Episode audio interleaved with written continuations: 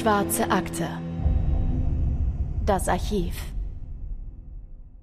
Wenn in Beaumont in Texas ein Mord passiert, dann sind die Ermittlungen für die Polizei meistens recht einfach. Meistens besuchen sie den eifersüchtigen Ex-Freund, der am Abend vorher total betrunken gewesen sein soll, und für die Tat haben sie meistens auch noch Dutzende Zeugen. Oder sie machen den Drogendealer ausfindig, bei dem sie eine Waffe finden und dann erfahren, dass das Todesopfer einen Riesenberg Schulden nicht bezahlt hat. In Beaumont, in Texas, da passieren nicht viele Morde. Und wenn, dann dauert's nicht lange, bis man den oder die Täter gefunden hat. In der Küstenstadt mit mehr als 100.000 Einwohnerinnen und Einwohnern, da wo die Winter mild sind und die Sommer tropisch heiß und feucht, da passiert im Jahr 2010 aber etwas, das die Polizei monatelang beschäftigen wird. Heute geht es um einen Fall, bei dem nicht so ist, wie es scheint. Es gibt ein riesengroßes Rätsel, das offensichtlich niemand lösen kann. Und wenn ein Fall zu den Akten gelegt wird, dann leiden in erster Linie die Angehörigen. Aber auch die Polizisten sind frustriert. Sie haben monatelang an nichts anderem gearbeitet und konnten keine Lösung finden, sodass ihr Fall zu einem Cold Case wird. Aber zum Glück gibt es ja Menschen, die sich genau auf solche Fälle stürzen. Und damit herzlich willkommen zu einer neuen Folge der Schwarzen Akte mit Christopher Bücklein. Und natürlich auch mit Anne Luckmann. Schön, dass ihr wieder mit dabei seid. Bevor wir uns aber diesem rätselhaften Fall widmen, gibt es noch ein anderes Thema. Denn heute, wenn diese Folge erscheint, ist der 15. November und viele von euch wissen bestimmt längst, was das bedeutet. Heute ist es endlich soweit. Heute erscheint das Schwarze Aktebuch. Und für alle, die noch nichts davon gehört haben, unser Team und wir, wir haben uns in den letzten Monaten quasi eingesperrt und haben Tag und Nacht damit verbracht, zehn Kriminalfälle zu Papier zu bringen. Dabei sind ein paar Fälle, die ihr von uns bereits gehört habt, als Folge in der schwarzen Akte, aber es gibt einige, die wir uns exklusiv nur für dieses Buch aufgehoben haben, damit ihr dort was komplett Neues lest. Und ihr könnt uns glauben, wenn wir sagen, diese Fälle, die wir uns fürs Buch aufgespart haben, wären richtig geile Folgen schwarze Akte geworden. Und falls ihr euch jetzt fragt, ah, Buch, schwarze Akte, ich kann es mir irgendwie noch nicht so ganz vorstellen, dann haben wir hier was für euch. Wie in den letzten Folgen auch. Da haben wir ja auch Auszüge aus dem Buch vorgelesen. Und genau das werden wir heute natürlich auch machen. Insgesamt dauert das etwa zwei bis drei Minuten. Das heißt, wenn ihr sagt, ihr wollt noch nicht gespoilert werden, ihr wollt euch das Buch holen und ihr wollt noch nicht jetzt schon wissen, was in diesem Buch vorkommt, überspringt die paar Minuten und dann geht es mit dem Fall weiter. Heute lesen wir aus einem Fall, den wir auf der Tour immer wieder mal angesprochen hatten, als wir in Deutschland unterwegs waren, denn wir hatten da immer wieder die Frage bekommen, welcher Fall uns denn am meisten beschäftigt hat. Ja, und das ist ein Fall aus den allerersten Folgen der Schwarzen Akte. Und damals hatten wir zum Beispiel immer noch zwei Fälle pro Folge. Und in Folge 6 ging es um zwei Mädchen aus den Niederlanden, die in Panama verschwinden. Und genau dieser Fall hat uns bis heute irgendwie nicht losgelassen und darum musste der auf jeden Fall auch mit rein ins Buch. Also, ihr hört jetzt einen Ausschnitt aus dem Kapitel Verloren im Dschungel. Ein Taxi bringt sie gegen 10 Uhr morgens direkt zum Startpunkt des Wanderwegs. Dann machen sie sich an den Aufstieg, vorbei an den wilden Avocados, windzerzausten Zedern und dicken Eichen. Gekleidet in kurzen Hosen und Tops. Begleitet von der Sonne und, so berichten es einige Quellen, einem Hund, der dort in der Gegend lebt. Irgendwann am Mittag, es mag schon Nachmittag sein, erreichen Chris und Lisanne den Aussichtspunkt auf dem Berg. Was jetzt geschieht, wird sich niemand später erklären können. Doch Tatsache ist, so viel finden die Ermittler später heraus, dass die beiden Frauen den gekennzeichneten Wanderweg verlassen und auf der Rückseite des Berges immer tiefer in den Dschungel hineinlaufen. Der Aufstieg auf den El Pianista gilt schon als schwierig, aber er ist kein Vergleich zu den verschlungenen Pfaden auf dieser Seite des Berges. Genutzt werden diese Wege nur noch von Einheimischen, die sich in der Gegend gut auskennen, die Pfade sind ausdrücklich nicht für Touristen gedacht und werden dementsprechend auch nicht von den Behörden instand gehalten. Der Boden ist rutschig und schlammig. Besonders nach Regen sackt man dort schnell mal knöcheltief ein. Wie kann es also sein, dass die beiden Niederländerinnen nicht einfach den Weg zurückgehen, den sie gekommen sind? Sind sie aus Versehen vom offiziellen Weg abgekommen oder ist es eine bewusste Entscheidung? Sollte letzteres der Fall sein, stellt sich die Frage, haben sie aus freiem Willen gehandelt oder hat sich jemand dazu gezwungen? Niemand kennt den Grund für diese folgenschwere Entscheidung. Doch Fakt ist, Chris und Lisanne verlassen den Weg und kehren an diesem 1. April 2014 nicht aus dem Dschungel zurück. Das war auch schon der kleine Ausschnitt aus dem Buch der schwarzen Akte. Ihr findet den Link natürlich wie immer in der Folgenbeschreibung. Das heißt, ihr könnt das Buch dort entweder bestellen, wenn ihr Bock drauf habt, oder ihr fragt einfach mal in eurer Lieblingsbuchhandlung des Vertrauens nach. Und falls es das dort nämlich nicht gibt, dann wird das bestimmt gerne für euch dorthin bestellt. Aber genug zum Buch. Wir starten jetzt mit diesem rätselhaften Fall in Texas. Auch wenn unser Fall in Beaumont an der Küste des US-Bundesstaats Texas spielt, fängt die Geschichte im etwa zwei Stunden Autofahrt entfernten Lafayette an. Das ist eine größere Stadt in Louisiana. Dort wohnt Susan, die von ihrer Familie und Freunden nur Susie genannt wird. Sie hat einen langen Abend hinter sich. Noch bis spät in die Nacht saß sie an der Steuererklärung für das Bed and Breakfast, das sie betreibt. Es ist ein Donnerstagmorgen und für Susie ein Tag wie jeder andere unter der Woche. Sie greift zum Telefon, um ihren Mann Gregory anzurufen. Gregory ist unter der Woche immer für seine Arbeit unterwegs und eigentlich nur für ein verlängertes Wochenende zu Hause. Donnerstags kommt er meistens abends zurück, um die Zeit mit ihr und der Familie zu verbringen. Es ist 8.40 Uhr, als Susie zum ersten Mal anruft und Greg nicht rangeht. Und das ist schon ein bisschen seltsam, denn eigentlich geht ihr Mann immer ans Telefon, meistens sogar schon nach dem ersten Klingeln. Auch dann, wenn Greg bei der Arbeit in einem Meeting ist, dann geht er auch an sein Handy. Und selbst wenn es nur kurz ist, um zu sagen, dass er gerade nicht kann, dass er in einem Meeting ist und zurückruft, dass er also an diesem Donnerstagmorgen auf Susis Anruf nicht reagiert, das besorgt sie. Und zwar so sehr, dass sie es bis 9.30 Uhr gleich viermal bei ihm versucht. Auch beim nächsten Versuch um halb zehn geht Greg immer noch nicht ans Telefon und Susie weiß, dass irgendwas passiert sein muss. Normalerweise telefonieren die beiden jeden Tag. Und erst am letzten Abend hatten sie gesprochen, denn Susie hatte ihm von ihren Steuersachen erzählt. Und Greg war währenddessen in seinem Hotelzimmer. So wie er es immer ist, wenn er für seine Arbeit unterwegs ist. Greg führt das Unternehmen gemeinsam mit seinem Bruder Michael. Sie erwerben und verwalten zum Beispiel Grundstücke, allen voran für die Öl- und Gasindustrie. Greg ist dafür viel unterwegs, vor allem in Beaumont. Dort hat das Unternehmen seinen Sitz. Greg fährt jeden Montag mit dem Auto aus Lafayette in Louisiana in diese Stadt nach Texas. Meistens ist er bis Donnerstags dort, übernachtet immer im selben Hotel und kommt dann fürs Wochenende zurück zu seiner Frau. Susie und Greg sind mittlerweile seit mehr als zehn Jahren wieder verheiratet. Die kennen sich nämlich schon aus ihrer Schulzeit und haben sich zum ersten Mal das Jawort gegeben, als die beiden gerade ihren Abschluss gemacht haben. Doch später lassen sie sich scheiden, können dann aber doch irgendwie nicht ohne einander und haben, als sie etwas älter und erwachsener waren, dann nochmal geheiratet. Die beiden wohnen in Lafayette, wo Susie ihr Bed and Breakfast betreibt und Greg, der ist ein offener Typ, der dort mit seiner Frau Gäste aus aller Welt in Empfang nimmt. Er geht gerne jagen und angeln, er ist gerne draußen, er reist und liest viel. Dafür macht er aber wenig Sport und ist Kettenraucher. Greg ist ein sehr beliebter Kollege, beliebter Freund, Bruder, Onkel und Schwiegersohn. Kinder haben die beiden allerdings keine. Susi kann am 16. September 2010 nicht länger abwarten. Es ist schon nach halb zehn und Greg müsste längst bei der Arbeit sein. Sie ruft bei der Firma in Beaumont an. Und die Antwort der Kollegen beruhigt Susis Sorgen überhaupt nicht. Im Gegenteil. Greg ist noch nicht bei der Arbeit aufgetaucht. Und das passt überhaupt nicht zu dem 55 Jahre alten, super verlässlichen Greg. Die Kollegen in Beaumont versprechen Susi, dass sie in dem Hotel nachfragen, in dem Greg übernachtet. Denn er ist ja seit Jahren immer im gleichen Hotel. Das heißt MCM Elegante. Das ist ein Vier-Sterne-Hotel außerhalb der Stadt mit einem pompösen Eingang, der so ein bisschen an ein Hotel in Las Vegas erinnert. Da stehen rundherum viele Palmen, es gibt einen großen Pool, den man von einigen Zimmern aus gut sehen kann. Und in einem dieser Zimmer, in einem der dreistöckigen Hotelflügel, wohnt Greg. Im Zimmer 348. Dort klopfen kurz nach Susis Anruf in der Firma die verständigten Kollegen, aber hinter der Tür von Zimmer 348 ist alles still. Niemand öffnet.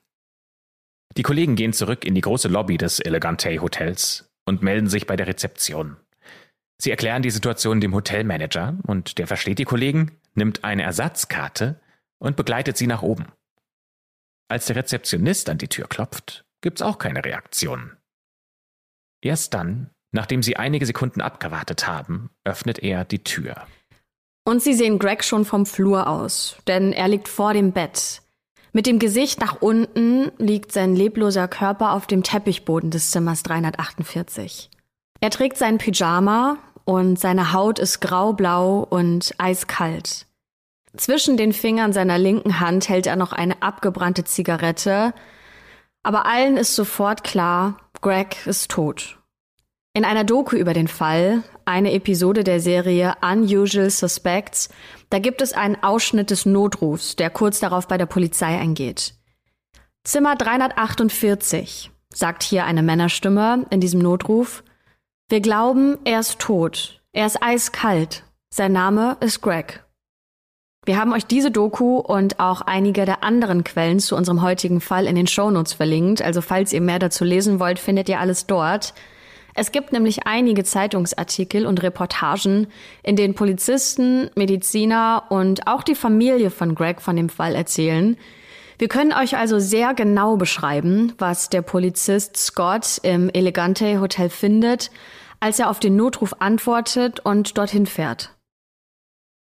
Das erste, was er bemerkt, ist, dass es im Zimmer 348 unglaublich heiß und stickig ist. Die September in Beaumont sind sehr warm und drückend.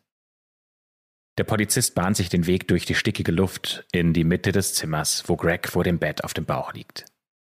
Er trägt einen Pyjama. Der Polizist bemerkt einen nassen Fleck im Schritt der Hose. Das ist bei Leichen nichts Ungewöhnliches, sagt der Polizist. Greg sieht äußerlich unverletzt aus. Er ist einfach vor dem Bett zusammengebrochen. Die halb gerauchte Zigarette, die seine steifen Finger der linken Hand noch umfassen, beweist das. Auf dem Bett liegen auch noch ein Aschenbecher, die Zigarettenpackung und ein angefangener Schokoriegel. Der Polizist sieht sich als erstes im Zimmer um. Er bemerkt, dass der Fernseher noch läuft. Da ist ein blauer Bildschirm zu sehen, also vielleicht lief da gestern noch ein Film. Und er sucht weiter. Greg ist ein ordentlicher Typ und mit wenig Gepäck unterwegs. Und so sieht der Polizist zum Beispiel einen Rollkoffer auf dem Boden. Nur einige der Shirts hängen im Schrank und im Badezimmer hängt eine Kulturtasche am Handtuchhalter. Im Zimmer selbst stehen getragene Lederstiefel auf dem Boden und der Polizist findet auch eine getragene Jeans mit dem Portemonnaie von Greg in der Tasche. Darin sind mehrere hundert Dollarscheine und er findet außerdem einen Scheck für die Firma. 150.000 Dollar schwer. Also einen Einbruch oder einen Raub kann der Polizist damit ausschließen, denn wer würde so viel Geld liegen lassen? Es gibt auch keine Hinweise darauf, dass die Tür aufgebrochen wurde. Ganz im Gegenteil sogar, denn die war von innen verschlossen. Im Zimmer selbst gibt es keine Spuren eines Kampfes oder ähnliches, also alle Möbel stehen noch genau dort, wo sie auch stehen sollen. Nichts ist kaputt oder weist irgendwie auf Gewalt hin. Also im Zimmer 348 ist nichts, was den Polizisten näher interessiert, denn es sieht alles nach einem natürlichen Tod aus. Vielleicht hatte Greg ja gesundheitliche Probleme, zum Beispiel mit dem Herzen. Im Bad sind zwar keine Medikamente zu finden, aber klar, das muss ja nichts heißen. Der Polizist geht deswegen erstmal aus dem Zimmer und sucht nach Zeugen. Er klopft bei den Nachbarn. Aber die Leute in den Nebenzimmern, die haben nichts Auffälliges bemerkt oder gehört und alles deutet darauf hin, dass Greg einfach so plötzlich umgefallen ist. Als die Polizei diese Nachricht Gregs Ehefrau Susie überbringt, ist die natürlich total überwältigt und geschockt. Aber was sie sagt, bestätigt die Theorie der Polizei, nämlich dass Greg, zwar tragischerweise, aber trotzdem eines natürlichen Todes gestorben sein muss. Denn Susie sagt, dass Greg nie zu einem Arzt gegangen wäre. Er hätte auch nicht besonders viel Sport getrieben, hätte sich auch nicht besonders gut ernährt, er wäre seit Jahren Kettenraucher und würde auch unter lautem Raucherhusten leiden. Ja, und das ist dann natürlich tragisch, aber irgendwie für die Polizei auch erklärlich, dass ein Mann, der so mitten im Leben steht, im Alter von 55 Jahren, plötzlich verstirbt. Im Elegante Hotel verlässt der Polizist Scott das Zimmer 348 und es kommt noch ein Fotograf dazu, der ein paar Bilder macht, während Gregs Leiche auf einer Trage aus dem Zimmer und dann aus dem Hotel transportiert wird. Der Körper kommt dann in die Gerichtsmedizin, denn dort soll geklärt werden, woran der 55-Jährige so plötzlich gestorben ist. Es ist nämlich ein medizinisches Rätsel. Die Polizei hat jetzt erstmal mit diesem Fall nichts weiter zu tun. bis das Ergebnis der Autopsie beim Polizisten Scott auf dem Tisch landet. Denn seine Arbeit fängt damit gerade erst an. Und was der Gerichtsmediziner in seinem Bericht notiert hat, das sorgt bei allen, von der Polizei über die Mediziner bis hin zu Gregs Familie, für hunderte Fragezeichen im Kopf. Der Gerichtsmediziner ist ein sehr erfahrener Typ. Der hat schon etliche Leichen bei ihm auf dem Tisch gehabt und von außen betrachtet ist auch der Körper von Greg nur einer von vielen. Der Mediziner betrachtet den 55-Jährigen erstmal von außen und der Mann vor ihm scheint ein recht fitter und gesunder Mann gewesen zu sein. Auf seiner linken Wange hat er zwar eine Schürfwunde, aber die kommt vermutlich vom Aufprall auf dem Boden. Und im Schritt bemerkt der Gerichtsmediziner eine kleine Platzwunde. Genauer gesagt sieht er die am Hodensack. Dann öffnet der Gerichtsmediziner den Körper.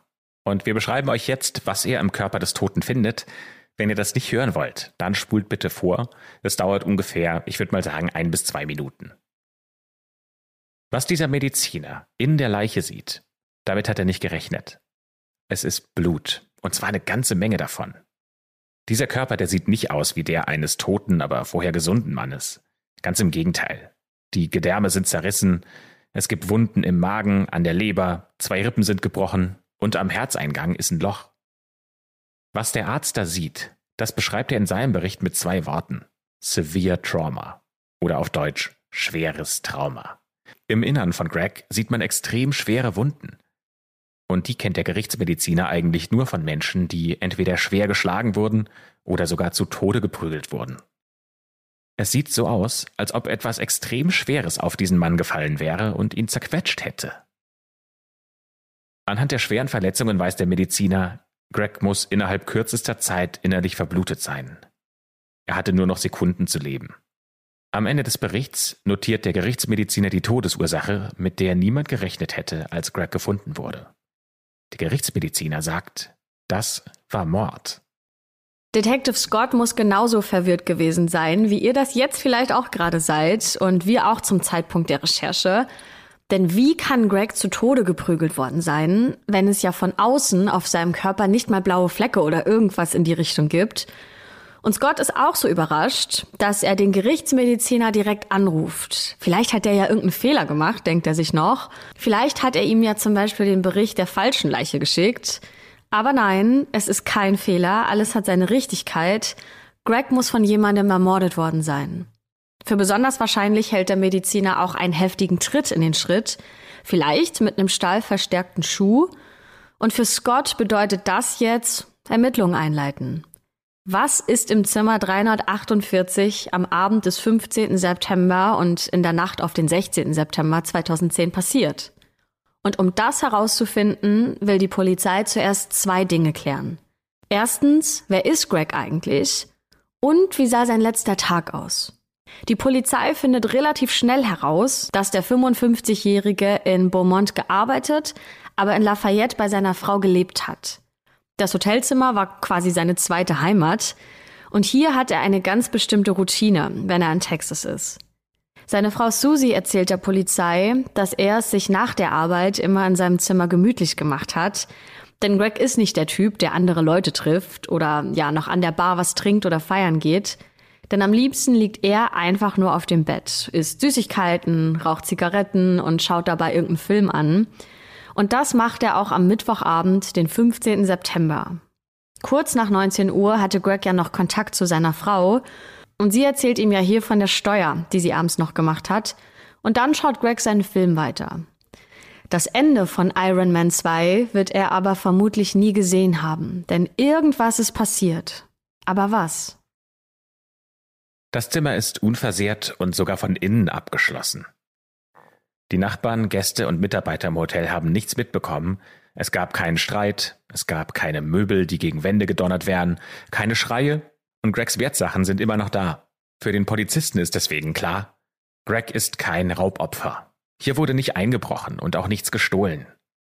Geld oder Wertsachen waren also nicht das Motiv. Aber wer sonst könnte ein Motiv gehabt haben? Gibt es vielleicht irgendjemanden, der hervorsticht? Gregs Frau Susie fällt da niemand ein. Sie sagt nämlich, Greg wäre der netteste Mann gewesen, den sie je getroffen habe. Auch Verwandte wie zum Beispiel Gregs Bruder, Kollegen und Freunde berichten ausschließlich positiv über Greg. Im Hotel hat er sich auch mit niemandem getroffen. Und nach zahlreichen Befragungen gibt sich eigentlich nur ein Bild von Greg. Er ist erfolgreich, intelligent und ein ehrenhafter Mann, den einfach alle Leute mögen. Der Polizei bleibt deswegen nichts anderes übrig, als alle Möglichkeiten durchzugehen. Und genau so machen wir es jetzt auch. Die erste Theorie ist, dass es vielleicht Susie war, die Ehefrau von Greg. Hatte die irgendwas damit zu tun? Ein Motiv hätte sie auf jeden Fall, denn sie profitiert am meisten von Gregs Tod. Denn Greg hat eine ziemlich hohe Lebensversicherung abgeschlossen und die wird jetzt an Susie ausgezahlt. Vielleicht gab es ja irgendwelche Eheprobleme, vielleicht wollte er sich trennen oder vielleicht wollte sie Greg verlassen. Vielleicht hat sie irgendjemanden angeheuert, um ihn töten zu lassen. Das ist ja alles schon mal vorgekommen und Polizist Scott geht dieser Theorie auch nach und befragt Gregs Verwandte und Freunde nicht nur nach dem Todesopfer, sondern eben auch nach der Ehe mit Susie. Aber kein einziger der Befragten hat auch nur irgendeine negative Geschichte über sie zu erzählen, denn die beiden seien sehr ineinander verliebt gewesen. Und auch Polizist Scott erzählt später in dieser Unusual Suspects Doku, dass Susie ihrem Mann mit allem geholfen und ihn immer unterstützt habe. Außerdem habe sie nach seinem Tod unbedingt wissen wollen, was mit ihrem Mann passiert ist. Und es gibt keine Hinweise darauf, dass sie irgendwas mit dem Tod zu tun hat. Deswegen streicht die Polizei Susi von der Liste der Verdächtigen. Aber wen gibt's denn sonst? Wer hätte denn noch ein Motiv, Greg umzubringen? Oder ist es vielleicht so, dass es in diesem Fall gar kein Motiv gibt? Die Polizei zieht nämlich auch in Betracht, dass einfach jemand zufällig bei Greg ans Zimmer geklopft hätte. Denn es gibt Serienmörder, die sich ihre Opfer zufällig auswählen. Aber im Elegante Hotel sind keine anderen Hotelgäste tot in ihren Zimmern gefunden worden. Auch in ganz Beaumont und in der Umgebung gibt es keine Fälle, die Ähnlichkeiten mit dem Mord an Greg haben. Deswegen schließt die Polizei aus, dass es sich hier um einen Zufallsmord handelt. Theorie 1 und 2 sind also schon mal nichts und Theorie 3 bezieht sich dann wieder auf das Elegante Hotel. Denn die Polizei geht davon aus, dass Greg in seinem Zimmer oder zumindest im Flur getötet wurde. Denn auch wenn man im Zimmer keine Kampfspuren gefunden hat, dann findet es die Polizei doch sehr unwahrscheinlich, dass jemand Greg irgendwo anders getötet und seine Leiche dann wieder zurück ins Zimmer 348 gebracht hat. Er hatte ja auch noch eine Zigarette zwischen seinen Fingern und die wird der Mörder ja nicht noch extra dort platziert haben. Also das findet die Polizei jedenfalls unwahrscheinlich. Also wurde Greg wahrscheinlich im Zimmer oder im Flur getötet. Vielleicht könnten es ja Hotelgäste gewesen sein, ist eine neue Überlegung. Ein Nebenzimmer der Nummer 348 ist in der Nacht auf den 16. September leer, aber das andere, die Nummer 349, das Zimmer ist belegt. Denn eine Gruppe Elektriker übernachtet in der Zeit dort, zwei davon direkt neben Greg. Die Gruppe ist schon länger da und auch ziemlich bekannt im Hotel, denn abends auf einem der Zimmer feiern sie lautstark und trinken. Vielleicht waren sie ja zu laut und vielleicht hat Greg sich darüber beschwert. Vielleicht gab es dann einen Streit und einer der Männer hat zugeschlagen. So werden also einige der Elektriker auch von der Polizei befragt, aber niemand scheint Greg zu kennen. Die Elektriker versuchen zu helfen, die geben den Polizisten auch ihre Handynummern, falls doch noch Fragen auftauchen. Aber sie haben in der Nacht nichts Verdächtiges gehört und auch nichts gesehen. Und auch andere Gäste wollen keinen Streit oder ähnliches gehört haben. Ja, und an dieser Prügeltheorie, dass es da einen Streit gab und Handgreiflichkeiten, da gibt's ja noch einen Punkt, der dagegen spricht. Denn Greg hatte ja nirgends blaue Flecken oder Anzeichen von Gewalt auf seinem Körper. Das hat man ja nur in den Innereien gesehen. Und wenn es tatsächlich einen Tritt in den Schritt gegeben hätte, dann müsste der ja so heftig gewesen sein, dass er direkt daran gestorben ist. Das hält die Polizei auch eher für unwahrscheinlich. Aber es ist ja das Ergebnis des Gerichtsmediziners, dass es eine körperliche Auseinandersetzung gegeben haben muss. Deswegen sucht der Polizist nach weiteren Hinweisen. Und die Beamten gehen alles durch, was sie in diesem Elegante Hotel an Beweisen finden können. Es gibt Videoaufnahmen, allerdings nicht von den Fluren und natürlich auch nicht aus den Zimmern, dafür aber vom Eingang und der Lobby aber darauf ist nichts Auffälliges zu sehen. Aber es gibt ein Protokoll in den Unterlagen des Hotels, in dem etwas Interessantes steht. Es ist nämlich ein Protokoll des Hausmeisters. Und dort steht, auf den 15. September datiert, das Zimmer 348 in einer Notiz. Der Hausmeister war nämlich in der Todesnacht von Greg noch bei ihm auf dem Zimmer. Der Grund dafür ist, dass in diesem Zimmer der Strom ausgefallen ist. Auch in den Nebenzimmern 349 und in den beiden Zimmern darunter ist die Sicherung am Abend rausgeknallt. Und Schuld für diesen Vorfall war Greg. Und Gregs Telefonliste aus dem Hotelzimmer zeigt, dass er kurz vor 20 Uhr noch bei der Rezeption angerufen hat, weil eben im Zimmer der Strom ausgefallen ist. Die Rezeption hat dann den Hausmeister verständigt, der heißt Ryan, und der Polizist Scott kennt den Mann sogar schon, denn Ryan ist derselbe, der ihm auch die Videoaufnahmen des Hotels gezeigt hat. Ryan hat der Polizei also bei den Ermittlungen geholfen, indem er ihnen die Videoaufnahmen des Hotels gezeigt hat, hat dann aber vergessen zu erwähnen, dass er in der Mordnacht im Zimmer des Toten war. Das finden wir ein bisschen verdächtig. Und das findet auch die Polizei verdächtig. Deswegen stellt die Polizei Ryan zur Rede. Und er sagt, dass er nicht in dem Zimmer war. Der streitet alles ab. Bis zu dem Zeitpunkt zumindest, als ein Polizist ihm ein Foto von Greg zeigt. Ja, und dann plötzlich scheint sich Ryan wieder erinnern zu können, dass er an diesem Abend doch in dem Zimmer war. Er erzählt, dass dort die Sicherung rausgeflogen wäre und er sie wieder angeschaltet hat. Und dann wäre er einfach gegangen. Warum er das nicht gleich gesagt hat, das ist ein großes Fragezeichen in diesen Ermittlungen. Das kann sich niemand so richtig beantworten. Vielleicht hat er es einfach vergessen, vielleicht weil er gerade viel zu tun hatte. Aber irgendwie ist es auch schwer vorstellbar, gerade weil die Polizei doch die ganze Zeit im Hotel unterwegs war und Ryan ihnen sogar die Videoaufnahmen gezeigt hat. Das ist extrem verdächtig. Und zwar so verdächtig, dass Scott den Hausmeister aufs Polizeirevier bestellt und ihn dort befragt. Und bevor Hausmeister Ryan dort ankommt, spuckt auch der Polizeicomputer eine Akte über ihn aus. Und der ist auch kein Unbekannter, denn in Ryans Akte steht, dass er ein Sexualstraftäter ist. Er hat eine Akte bei der Polizei. Und was genau darin steht, das wissen wir leider nicht. Aber als Ryan bei der Polizei auftaucht, da steht er in seinen Arbeitsklamotten und Schuhen da. Und gerade die Schuhe rücken in den Fokus, denn er trägt stahlverstärkte Arbeiterschuhe. Und wir erinnern uns, der Gerichtsmediziner hatte da ja eine eigene Theorie, dass es relativ wahrscheinlich sei, dass Greg in den Schritt getreten wurde, und zwar so heftig, dass er schwer verletzt wurde. Wahrscheinlich mit einem stahlverstärkten Schuh. Ob das jetzt noch Zufall ist? Der Polizist Scott konfrontiert Ryan mit den Fakten und der ist laut Polizei total nervös und weicht den Fragen oft aus.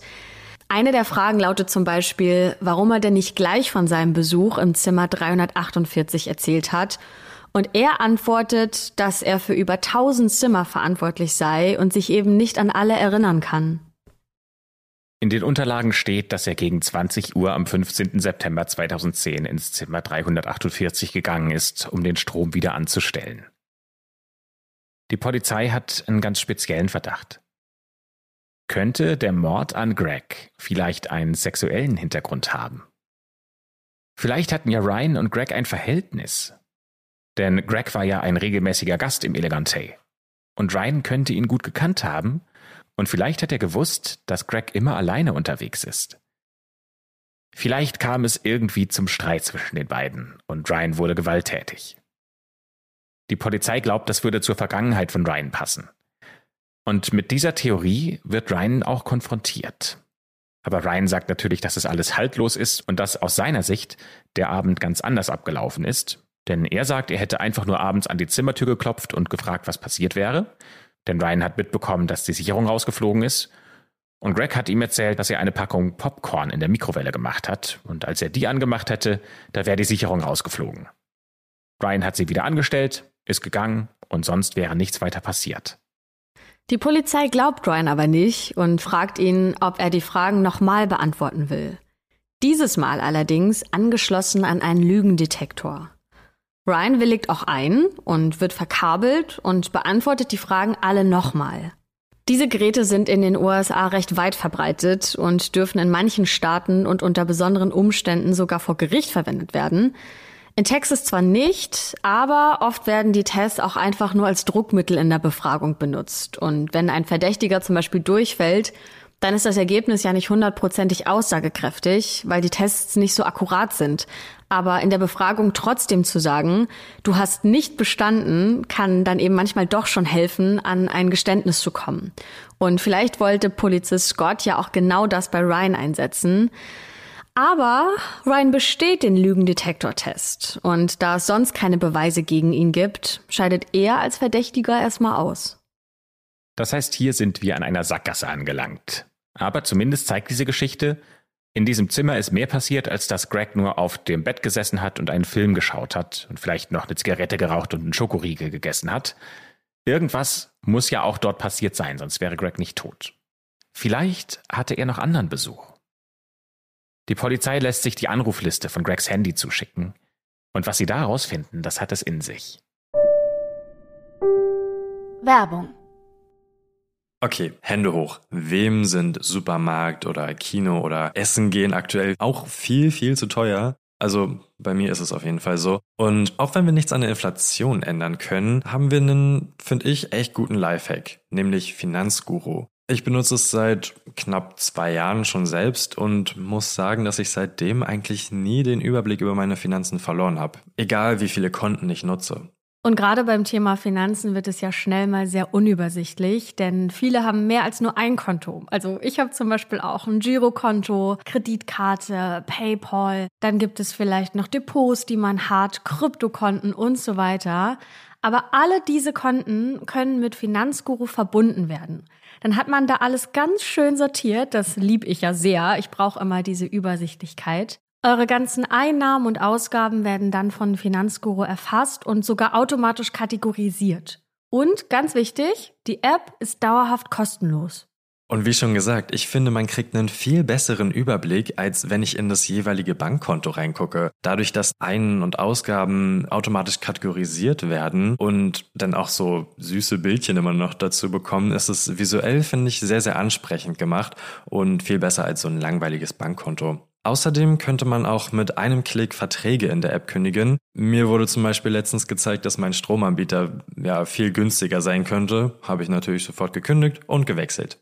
Next Level bei der Geschichte ist Finanzguru Plus. Damit gibt es nämlich noch intelligente Budgetvorschläge. Das heißt, die sagen einem ganz genau, was man diesen Monat noch ausgeben kann. Zum Beispiel für Lebensmittel, fürs Shoppen oder wie bei mir Bücher, für die ich viel zu viel Geld ausgebe. Und mit Finanzguru Plus gibt es auch personalisierte Finanztipps, um eben das Beste aus dem Gehalt rauszuholen. Also nochmal, Finanzguru ist immer kostenlos aber wenn ihr Finanzguru Plus nutzen möchtet für mehr Analysen und Features, dann kostet das 2,99 Euro im Monat. Finanzguru Plus könnt ihr euch als Neukundin oder Neukunde auch mal kostenlos anschauen, und zwar mit unserem Code AKTE. Ganz genau. Also App runterladen, eure Konten verknüpfen und dann könnt ihr im Reiter Mehr den Gutscheincode Akte eingeben und ihr bekommt Finanzguru Plus drei Monate kostenlos. Vielen Dank fürs Zuhören und für eure Unterstützung. Wir machen jetzt weiter mit dem Fall. Werbung Ende. Denn es gibt eine ganze Reihe an Nummern, die eindeutig nicht zu seiner Frau Susie gehören und das sind Handynummern, die Greg anruft und denen er auch SMS geschrieben hat. Und die Polizei braucht auch gar nicht so lange, um herauszufinden, an wen diese Anrufe gehen. Denn es sind Personen, die sich hinter den Spitznamen Sweet Chocolate, Delicious und Divine verstecken. Und eine SMS kommt auch von Angel Sugar Booty Baby. Und darin steht zum Beispiel, bin gleich da. Denn diese Nummern gehören zu Prostituierten. Und jetzt stellt sich natürlich die Frage, ob Greg seine Frau betrogen hat. Etwas, das seine Verwandte, seine Freunde und natürlich allen voran seine Frau Susie sofort ablehnen. Denn Greg sei nicht der Typ für sowas. Die Familienfreundin Kelly, die sagt in der Doku, das war eine Lüge. Greg hatte nichts mit Prostituierten zu tun. Und auch sein Freund James ist sich sicher, Greg war glücklich verheiratet und glücklich mit seinem Leben. Allerdings wäre es ja nicht das erste Mal, dass die engsten Freunde nichts von dem Doppelleben eines geliebten Menschen mitbekommen. Auch das ist ja schon vorgekommen. Und gerade Greg ist ja nur an den Wochenenden zu Hause und vier Tage unter der Woche allein im Hotel. Und wenn man Greg, so wie wir ja, nicht besonders gut kennt, dann klingt das nicht allzu unwahrscheinlich. Und in seiner Telefonliste, da tauchen auch immer wieder diese Nummern auf. Die Polizei klingelt deswegen alle durch und befragt die Frauen nach Greg, aber keine von ihnen will ihn kennen. Aber wahrscheinlich ist das auch gar nicht so ungewöhnlich, denn in diesem Business, da geht es ja auch sehr um Diskretion und äh, nicht um Kooperation mit der Polizei. Und deswegen geht die Polizei jetzt nochmal die Videoaufnahmen des Elegante Hotels durch. Vielleicht ist ja auf den Aufnahmen des Eingangs und der Lobby ja eine der Frauen zu sehen. Denn das ist Theorie Nummer vier der Polizei. Vielleicht ist irgendwas in diesem Prostituiertenmilieu schiefgegangen. Vielleicht war an diesem Abend ein Zuhälter dabei. Vielleicht hat Greg noch irgendjemandem Geld geschuldet. Vielleicht kam es zum Streit. Die Polizei sieht hunderten Leuten beim Rein- und Rausgehen des Hotels zu, aber findet keine Frau, die auf eine der Beschreibungen passt. Und diese Theorie, die passt ja auch nicht wirklich mit den Beweisen aus dem Zimmer zusammen. Warum war dann Gregs Portemonnaie mit mehreren hundert Dollar drin noch in seiner Hosentasche? Der Polizist Scott schaut sich die Telefonliste dann nochmal ganz genau an. Und dabei fällt ihm auch tatsächlich was auf. Denn Greg hatte ein Blackberry-Handy. Auf der Liste, die dem Polizisten vorliegt, da steht aber ein ganz anderes Handymodell drauf. Hatte Greg also vielleicht zwei Handys? Der Polizist fragt deswegen bei den Kollegen nach und dann platzt die Bombe, denn die Kollegen, die haben Scott eine falsche Telefonliste zugeschickt. Als wir das gehört haben, waren wir auch erstmal total überrascht und auch ein bisschen geschockt. Aber es ist wirklich so. Die Kollegen haben Scott nicht die Telefonliste des braven Ehemanns Greg geschickt, sondern die Telefonliste eines Drogendealers, gegen den sie gerade ermitteln. Also wie kann denn sowas passieren? Und warum fällt das vor allem nicht früher auf? Das ist ja schon ein bisschen krass. Das heißt, die Ermittlungen ins Prostituiertenmilieu, das war eine reine Zeitverschwendung. Denn als die richtige Telefonliste bei Scott ankommt, da sieht er auf den ersten Blick, dass Greg der normalste und treueste Ehemann überhaupt war. Es gibt Dutzende Anrufe und SMSen, allerdings nur an eine Nummer. Und zwar gehört diese Nummer seiner Frau Susie. Sein letzter Anruf um 19.47 Uhr geht auch an sie. Was wir bisher über Greg wissen ist, er hatte wohl keine Affäre, es gab keinen Streit, es gibt in der Gegend keinen Serienmörder, der Leute in Hotelzimmern tötet. Seine Ehefrau Susi hat nichts damit zu tun und der Hausmeister, der war es ja wahrscheinlich auch nicht. Und mittlerweile sind echt schon einige Monate vergangen, seitdem die Ermittlungen begonnen haben. Jetzt ist der Sommer 2011. Und diese Ermittlungen laufen immer schleppender, denn es gibt keine neuen Hinweise. Die Familie von Greg lobt sogar eine Belohnung in Höhe von 50.000 Dollar aus, wenn jemand einen Hinweis dazu liefern kann, was mit Greg passiert ist aber niemand meldet sich. Und dieser Fall, der geht zu den Akten und wird langsam aber sicher ein Cold Case. Seine Akte landet irgendwo im Abstellraum eines Polizeireviers, gefüllt mit vielen traurigen Nachrichten und Beweisen. Und dieser Moment muss für Susi und Gregs Familie besonders schlimm gewesen sein, denn die haben ja so viele Fragen und keine Antworten bekommen. Und sie glauben nicht, dass die Polizei nochmal jemanden festnehmen wird und wegen dieses Verbrechens anklagen wird. Aber Susi will diese Situation nicht einfach so hinnehmen, sondern sie will, dass der Täter zur Verantwortung gezogen wird. Deswegen ruft sie acht Monate nach dem Tod von Greg eine Nummer an, die man auch heute noch im Internet finden kann. Es ist die Handynummer von Ken Brennan. Und Ken Brennan ist ein Privatdetektiv und noch dazu ein ziemlich erfolgreicher. Auf seiner Website stellt er sich selbst so vor. Ein ehemaliger Polizist und Spezialagent bei der Drogenvollzugsbehörde, der über 35 Jahre Berufserfahrung als Polizist und Detective und einen ganz speziellen Fokus hat, nämlich Cold Cases. Das heißt, er ist spezialisiert auf Vermisstenfälle, auf Mordfälle, Entführungen, Versicherungsbetrüge, Finanzkriminalität und so weiter. Die Liste ist lang. Und unser erster Eindruck war, dass dieser Typ irgendwie ein Mix aus einem modernen Sherlock Holmes und der amerikanischen Version von James Bond ist. Er ist ein kräftiger Typ mit grauen gestylten Haaren, goldenem Schmuck und einer amerikanischen Gerechtigkeitseinstellung, die er auch sogar auf seinem Merchandise-Artikel druckt. Und die Liste seiner Merchandise-Artikel, die ist auch ziemlich interessant und ein bisschen kurios, denn es gibt zum Beispiel ein T-Shirt, es gibt ein Golfhandtuch, Kissen und eine Tasse auf seiner Website zu kaufen. Aber davon abgesehen scheint Ken Brannon nicht nur ein erfolgreicher Geschäftsmann zu sein, der gerne golft, sondern ist tatsächlich ein sehr fähiger Privatermittler, der schon einige Fälle gelöst hat, bei denen die Polizei nicht weiterkam. Vor allem eine Eigenschaft lieben seine Klienten, Er hängt sich richtig rein. In einem Interview mit der Zeitschrift Vanity Fair erzählt er, dass sein längster Fall zwei Jahre gedauert hätte. Ken ist also nicht der Typ, der einfach aufgibt. Und er ist auch nicht der Typ, der anderen falsche Hoffnungen macht. In dieser Unusual Suspects Doku sagt er, ich nehme nur Fälle an, bei denen ich das Gefühl habe, hier kann ich was machen. Und als ihn Susie anruft, da ist der Privatdetektiv auch interessiert. Denn der Fall ist mysteriös und die Polizei kommt nicht weiter. Das heißt, Ken Brennan sieht sich die Akten an und entscheidet, dass er hier noch jede Menge Ermittlungsarbeit leisten kann. Er kann zum Beispiel mit Hotelgästen sprechen, mit dem Hausmeister, mit der Familie und den Freunden von Greg und seinen Arbeitskollegen. Und all diese Hinweise sind neu für ihn. Er will den Fall also von vorne aufrollen und fängt bei Susie an. Und wie auch schon Polizist Scott will der Privatdetektiv sie als erste von der Liste der Verdächtigen streichen. Er befragt Susie also zu ihrem Ehemann, zu der Beziehung und zu der Lebensversicherung. So lange, bis Ken zufrieden und sicher ist, dass Susie nichts mit dem Tod ihres Mannes zu tun hat.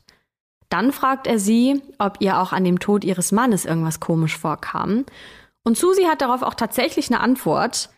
Denn in dem Hotelzimmer 348 war es ziemlich warm und stickig. Das haben wir ja eingangs schon mal erzählt. Dabei hat Greg aber abends eigentlich immer die Klimaanlage hochgedreht, denn er mochte das ganz gern, wenn es in der Nacht richtig kalt war. Dass die Kollegen und der Hotelmanager Greg am Morgen des 16. Septembers in einem so warmen Zimmer vorgefunden hätten, das fände sie merkwürdig. Mit dieser Information macht sich der Privatdetektiv auf den Weg nach Beaumont in Texas. Er will Scott treffen, den Polizisten, der an Gregs Fall arbeitet. Der willigt ein und die beiden treffen sich zum Abendessen. Das klingt jetzt vielleicht so, als wäre das was Regelmäßiges, dass es Privatdetektive gibt und die treffen sich mit den offiziellen Ermittlern, aber tatsächlich ist das auch in den USA eher ungewöhnlich. Aber Ken Brennan hat einen so guten Ruf als ehemaliger Polizist, dass Scott ihm vertraut. Scott sagt später in der Unusual Suspects Doku, dass der Privatdetektiv ehrlich und intelligent rüberkam und zwei Hirne in diesem Fall einfach besser wären als eins. Deswegen wollte er das ausprobieren, mit ihm zusammenzuarbeiten.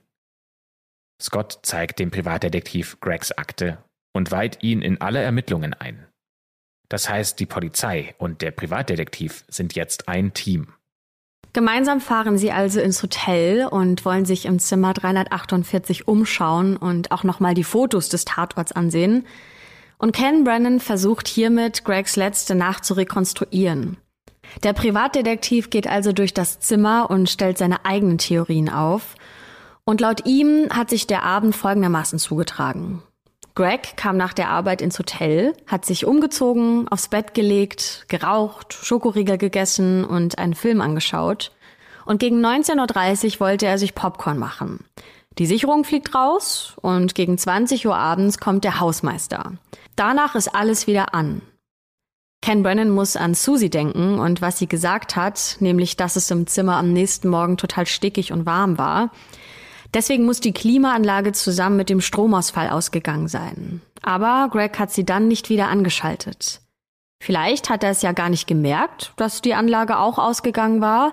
Es muss ja noch ziemlich kalt im Zimmer gewesen sein, aber auch irgendwie nicht zu lange, denn innerhalb von 20 bis 30 Minuten wäre es im Zimmer ja wieder wärmer geworden. Und deswegen kombiniert Ken Brennan, dass Greg also nicht mehr dazu kam, die Klimaanlage anzumachen. Und das wiederum bedeutet im Umkehrschluss, dass irgendwas zwischen 20.30 Uhr und 21 Uhr passiert sein muss. Also innerhalb dieser halben Stunde muss Greg gestorben sein. Also hat der Privatdetektiv schon mal das Zeitfenster eingegrenzt. Und das ist ja echt eine wichtige Information. Aber was ist in dieser halben Stunde passiert? Ken Brennan schaut sich die Fotos an und versucht nachzuvollziehen, wie Greg gefunden wurde. Der lag auf der Seite auf dem Boden, in der Hand hält er noch die Zigarette. Das heißt, er muss schnell gestorben sein.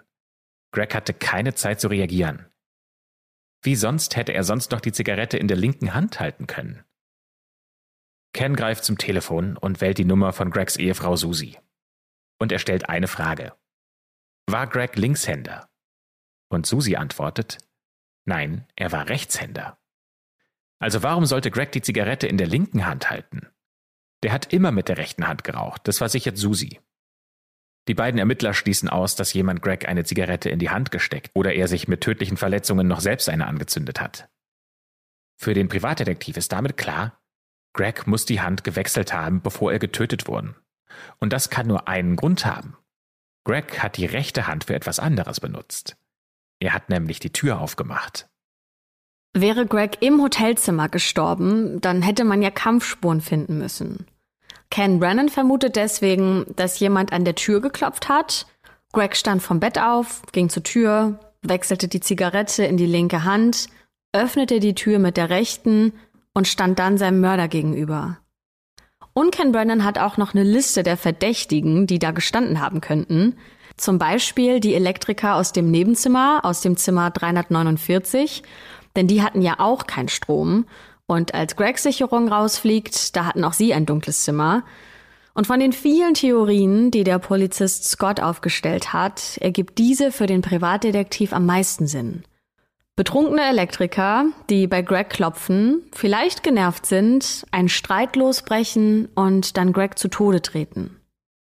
Der Polizist Scott erzählt seinem neuen Partner von den Befragungen, die er nach Gregs Tod im Hotel durchgeführt hat, denn er hat ja selbst mit den Elektrikern gesprochen und die seien sehr hilfsbereit gewesen, hätten nichts gehört, nichts gesehen, aber Ken Brennan ist sich sicher, wenn sie damit was zu tun haben, dann hat irgendwer geplaudert.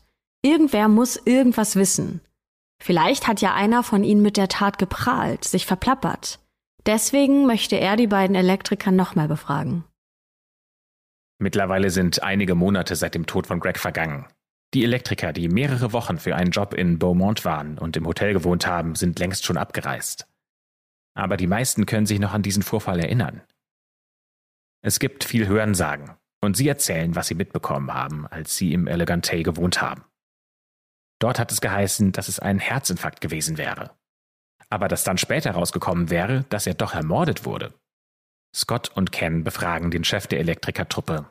Und der fragt, ob es um den Schuss geht, den er gehört hat. Scott winkt aber ab, das wäre ein anderer Fall. Er würde jetzt gerne Informationen bekommen zu einer Prügelei, bei der Greg im Hotel zu Tode gekommen ist. Aber davon hat der Chef nichts mitbekommen. Scott erinnert sich laut Vanity Fair und auch der Unusual Suspects Doku daran, dass der Privatdetektiv sich später zu ihm umgedreht hat und gesagt hat, ich weiß, wie er gestorben ist. Ich weiß, wer es war und wie wir sie kriegen. Ja, und das ist ja mal eine Ansage in dem Fall. Der Polizist ist nicht überzeugt, sondern eher total verwirrt. Und vielleicht seid ihr es auch gerade. Und deswegen fährt Ken Brennan den Polizisten zurück ins Hotel und geht mit ihm ins Zimmer 348. Auf die Frage, was die beiden denn da jetzt genau machen, antwortet der Privatdetektiv, wir suchen eine Kugel. Denn für Ken ist klar, dass der Schuss, den der Chef der Elektriker gehört haben will, irgendwie mit Gregs Fall zusammenhängt. Aber nach mehr als acht Monaten werden sie im Zimmer 348 wahrscheinlich keine Kugel mehr finden. Denn es wurde ja dutzende Male gereinigt, andere Leute haben da gewohnt. Und trotzdem schieben die Ermittler Möbel hin und her, robben auf allen Vieren über den Teppich und schauen wirklich in jede Ecke auf der Suche nach einer Patrone. Aber, wie schon vermutet, sie finden keine. Ist das also wieder eine Sackgasse? Die beiden müssen ja total frustriert sein, als sie sich auf den Weg nach draußen machen. Aber dann halten sie kurz inne. Denn sie haben etwas gefunden. An der Wand hinter der Tür, da gibt's eine Delle, ungefähr auf Höhe der Türklinke. Diese Delle kennen bestimmt alle, wenn sie mal die Tür zu schnell aufgemacht haben und die Türklinke zu hart gegen die Wand donnert. Aber das hier, das ist was anderes. Es sieht nämlich so aus, als wäre dort eine Delle gewesen und dann repariert worden. Als die beiden Ermittler diese Tür auch wieder hart aufschwingen, da knallt diese Klinke nicht in das reparierte Loch, sondern gegen eine Stelle daneben. Dieses Loch, das kommt also nicht von der Türklinke. Die Polizisten untersuchen jedes Detail und versuchen natürlich auch nachzustellen, wie das passiert sein könnte. Ist die Kugel vielleicht abgeprallt und man hat hier die Abprallspuren beseitigt oder steckt die Kugel vielleicht noch in der Wand? Und sie kommen zum Ergebnis, dass es tatsächlich sein kann, dass hier eine Kugel in die Wand eingetreten ist. Die beiden Ermittler schauen sich an und stürmen dann direkt ins Nebenzimmer in die Nummer 349. Und tatsächlich, auf der anderen Seite der Wand, da finden Scott und Ken ein kleines Loch. Und wir haben auch ein Bild dieses Lochs gesehen, das findet ihr im Video von RTL, auch verlinkt in den Shownotes. Ein kleines Loch, runder geht's fast nicht, und das ist zugespachtelt. Mit, wie sich später herausstellen wird, pinker Zahnpasta. Die beiden erfahrenen Polizisten wissen sofort, dass dieses Loch ein Einschussloch ist. Die beiden messen deswegen die Höhe des Lochs und vergleichen sie mit der Delle in Gregs Zimmer. Und tatsächlich, es passt genau. Hier ist eine Kugel durch die Wand geflogen. Das heißt im Umkehrschluss, dass Greg erschossen worden sein muss.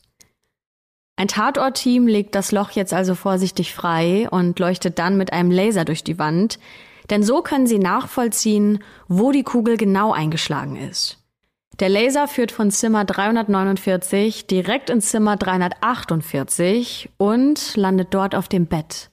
Dem Bett, auf dem Greg am Abend des 15. September 2010 gelegen, Süßigkeiten gegessen, geraucht und einen Film geschaut hat. So wie es aussieht, hat diese Kugel Greg also genau getroffen.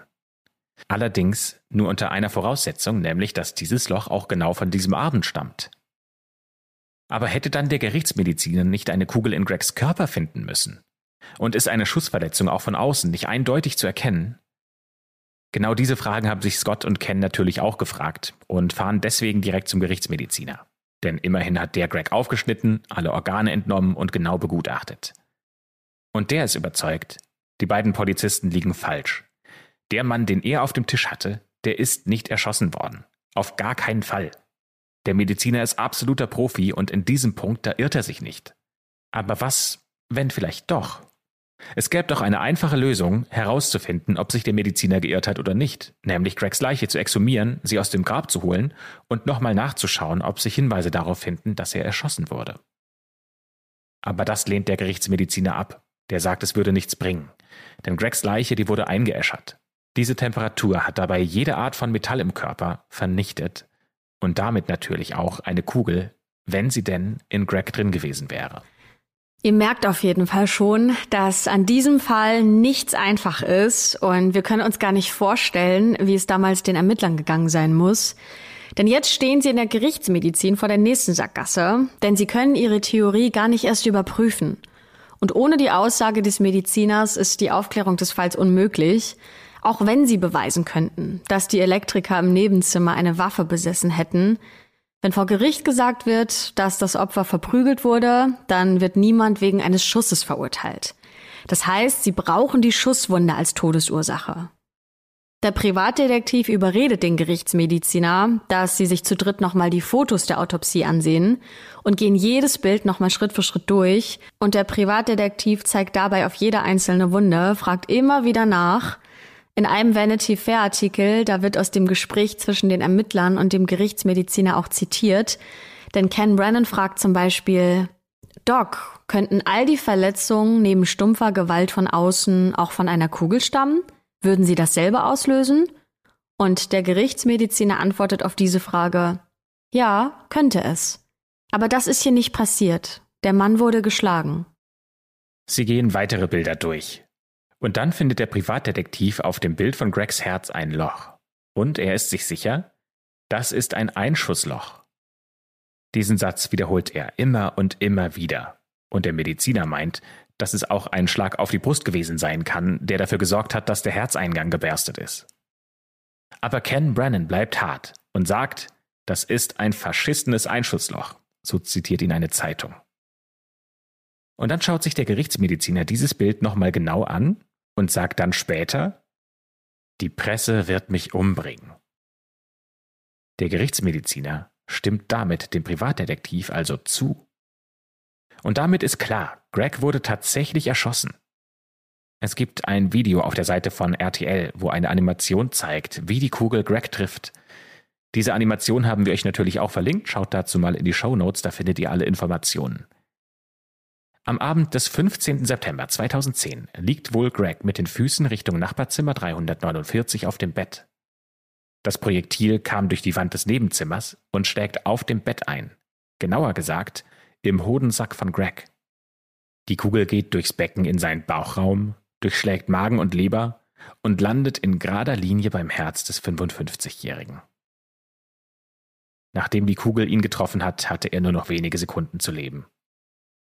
Er nimmt die Zigarette in die linke Hand, will vermutlich zur Tür oder sein Telefon greifen, schleppt sich vom Bett und bricht direkt davor zusammen. Und jetzt ist klar, dass die Elektriker im Nebenzimmer auf jeden Fall in diesen Fall involviert sind. Aber wer von ihnen war der Täter? Von den Befragungen wissen die Ermittler ja, dass sich die Kollegen abends immer gegenseitig auf den Zimmern besucht haben. Also wer von ihnen war am Abend im Zimmer 349? In den Akten des Hotels steht, dass das Zimmer in der Nacht auf Timothy und auf Lance gemeldet ist. Und die beiden hatten Besuch von ihrem Freund Trent. Das ist also ein Trio, das jetzt hier für die Tat in Frage kommt. Aber wer von ihnen hat geschossen und warum? Als die Elektriker zum ersten Mal befragt wurden, da haben sie folgende Geschichte erzählt. Sie hätten zu dritt gemeinsam auf dem Zimmer Bier getrunken und sie hätten nichts gehört. Und später am Abend seien sie dann noch zur Hotelbar gegangen und anschließend direkt ins Bett. Als Polizist Scott und Privatdetektiv Ken Timothy in seiner Heimat Wisconsin besuchen und auf die Polizeistation einladen, um ihn zu befragen, da erzählt er auch genau die gleiche Geschichte.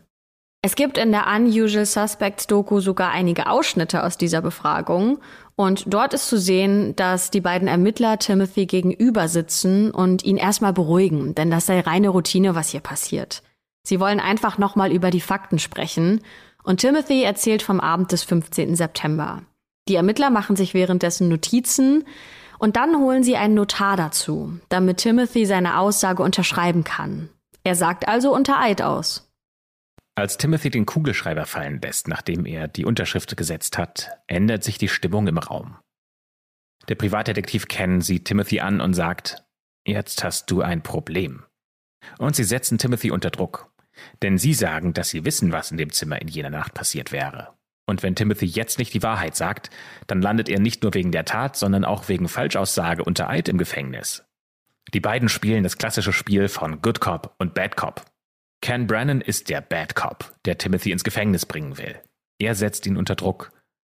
Und der Polizist Scott versucht ihn zu beruhigen, Verständnis zu zeigen, dass Timothy seinen Freund schützen will. Und dieses Hin und Her, das scheint Wirkung zu zeigen. Ken Brennan sagt irgendwann, sag uns einfach, was passiert ist. Und genau das macht Timothy auch. Nach monatelangem Schweigen kommt im Sommer 2011 tatsächlich die Wahrheit ans Licht. Ja, und die Wahrheit sieht folgendermaßen aus. Timothy, Lance und Trent haben am 15. September nach der Arbeit gemeinsam Bier getrunken. Lance hat Trent dann gebeten, noch eine Flasche Whisky aus dem Auto zu holen und bei der Gelegenheit auch gleich die 9mm Pistole mitzubringen. Auf dem Überwachungsvideo des Hotels ist auch zu sehen, wie Trent nach unten geht und mit mehreren Tüten wieder zurück ins Hotel kommt. Und zurück im Zimmer 349 nimmt Lance ihm dann die Waffe aus der Hand und beginnt damit herumzufuchteln. Er zielt zuerst auf Timothy, dann auf Trent, alles anscheinend nur zum Spaß, aber dann löst sich ein Schuss, Trent fällt zu Boden, aber ist nicht getroffen worden. Doch hinter ihm, in der Wand, da ist plötzlich ein Loch. Lance dreht sich um, schnappt sich die Waffe und bringt sie schnell zurück ins Auto und kommt dann wieder zurück ins Hotelzimmer. Und Trent ist in der Zwischenzeit aus dem Zimmer verschwunden. Timothy und Lance gehen dann gemeinsam zur Hotelbar. Und das ist wirklich unglaublich, denn Timothy sagt aus, dass sie nicht gewusst hätten, ob neben ihnen jemand im Zimmer war und sie hätten zwar abends jemanden husten gehört, als sie von der Bar zurückkamen, aber dann haben sie einfach nie wieder drüber gesprochen. Aber müssen sie anscheinend doch, zumindest um ihre Geschichten miteinander abzusprechen, bevor Timothy zur Polizei kommen musste. Und sicherlich haben sie auch dann nochmal drüber gesprochen, als sie gesehen haben, dass jemand unter einem Leichentuch aus dem Hotel gebracht wurde. Also sie müssen zumindest gewusst oder befürchtet haben, dass sie am Tod schuld sind. Aber sie haben sich dazu entschieden, nichts zu sagen. Sie haben nicht nach Greg gesehen, sie haben nicht an der Tür des Nachbarzimmers geklopft, sie haben die Waffe versteckt und das Loch mit Zahnpasta zugekleistert. Und dann sind sie einfach einen trinken gegangen. Nach dem Geständnis von Timothy weisen ihn die beiden Ermittler an, Lance anzurufen. Timothy sagt, dass er gestanden hat, und er versucht Lance zu überreden, sich zu stellen. In dem Gespräch wird allerdings klar, dass Lance immer noch die Theorie vertritt, dass Greg verprügelt worden sein soll. Denn so steht's ja auch im Bericht der Gerichtsmedizin. Also dachte Lance die ganze Zeit, Greg wäre nicht an seinem Schuss gestorben, sondern er wäre zu Tode geprügelt worden. Und Lance Anwalt hat ihm das auch gesagt. Der Anwalt, bei dem Lance die Mordwaffe deponiert hat.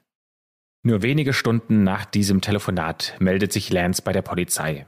Er ist offensichtlich betrunken, aber er sagt, dass er aussagen will. Es ist einer in einer Million Schuss. Das sagt der Privatdetektiv Ken Brennan später in der Doku. Dass dieser Schuss wirklich jemanden trifft und diese Person dann auch noch tötet, ist super unwahrscheinlich. Aber ist es ein Unfall oder Mord oder fahrlässige Tötung? Lance wird im Oktober 2011, ein Jahr nach Gregs Tod, wegen Totschlags angeklagt. Und Gregs Frau Susie, seine Familie, seine Freunde und seine Kollegen, die sitzen im Gerichtssaal, als das Urteil gegen den Mann verkündet wird. Und es sei eine Tragödie, sagt der Richter. Ein schlimmer Unfall, an den sich aber eine ganze Liste von falschen Entscheidungen und verantwortungslosen Taten anschließt. Denn wer bringt eine Waffe mit ins Hotelzimmer und fuchtelt damit wild herum? Niemand hat danach irgendwas gesagt. Lenz hat das Einschussloch gestopft und seine Waffe bei einem Anwalt versteckt. Er wollte vielleicht niemanden töten, aber alles, was er gemacht hat, nachdem sich der Schuss gelöst hatte, zeigt, Lance ist ein Mörder. So beschreibt es die Unusual Suspects Doku. Vielleicht oder sogar mit großer Wahrscheinlichkeit wäre Lance gar nicht ins Gefängnis gegangen, wenn er direkt nach dem Schuss etwas gesagt hätte und Hilfe gerufen hätte. Aber das hat er halt nicht gemacht. Deswegen wird er verurteilt im Oktober 2011, und zwar zu zehn Jahren Gefängnis. Tim und Trent bekommen dahingegen keine Haftstrafen. Für Gregs Ehefrau Susie ist das eine Erleichterung. Sie erzählt Vanity Fair später, dass sie Lance bei der Urteilsverkündung ins Gesicht gesehen hätte. Und sie wäre sehr schockiert gewesen. Aber sie sagt, sicher nicht so geschockt, wie es mein Ehemann war. Greg, der nach einem langen Arbeitstag im Hotelzimmer einfach nur entspannen wollte, sich einen Film ansehen, wurde dann von einer Kugel tödlich getroffen. Und wie der Privatdetektiv Ken Brennan das schon sagte, ein Einer in einer Million Fall. Ja, und damit schließen wir die heutige schwarze Akte mit einer kleinen Bitte am Ende dieser Folge, nämlich, dass ihr, wenn ihr mögt, rausgeht in eure Lieblingsbuchhandlung oder direkt auf Amazon oder euren Buchhändler eurer Wahl geht und unser Buch dort bestellt. Oder wenn ihr das schon getan habt, dann geht doch auch in die Buchhandlung, findet dort unser Buch und dann legt es doch einfach mal neben den neuesten Fitzek. Denn dann sehen dieses Buch auch Menschen, die super interessiert sind an Kriminalfällen und denen das vielleicht gefallen könnte. Vielen Dank dafür schon mal im Voraus. Und ansonsten bleibt uns nichts anderes übrig, als äh, ja, die üblichen Wünsche zu formulieren, äh, zu sagen, dass ihr die Folge bewertet äh, auf Apple Podcast, wenn es euch gefallen hat, oder auf Spotify. Und natürlich, dass ihr auch beim nächsten Mal wieder mit dabei seid, wenn wir eine neue schwarze Akte für euch öffnen. Bis dahin, wenn ihr uns gerade beim Einschlafen gehört habt, eine gute Nacht, habt schöne Träume und bis nächste Woche.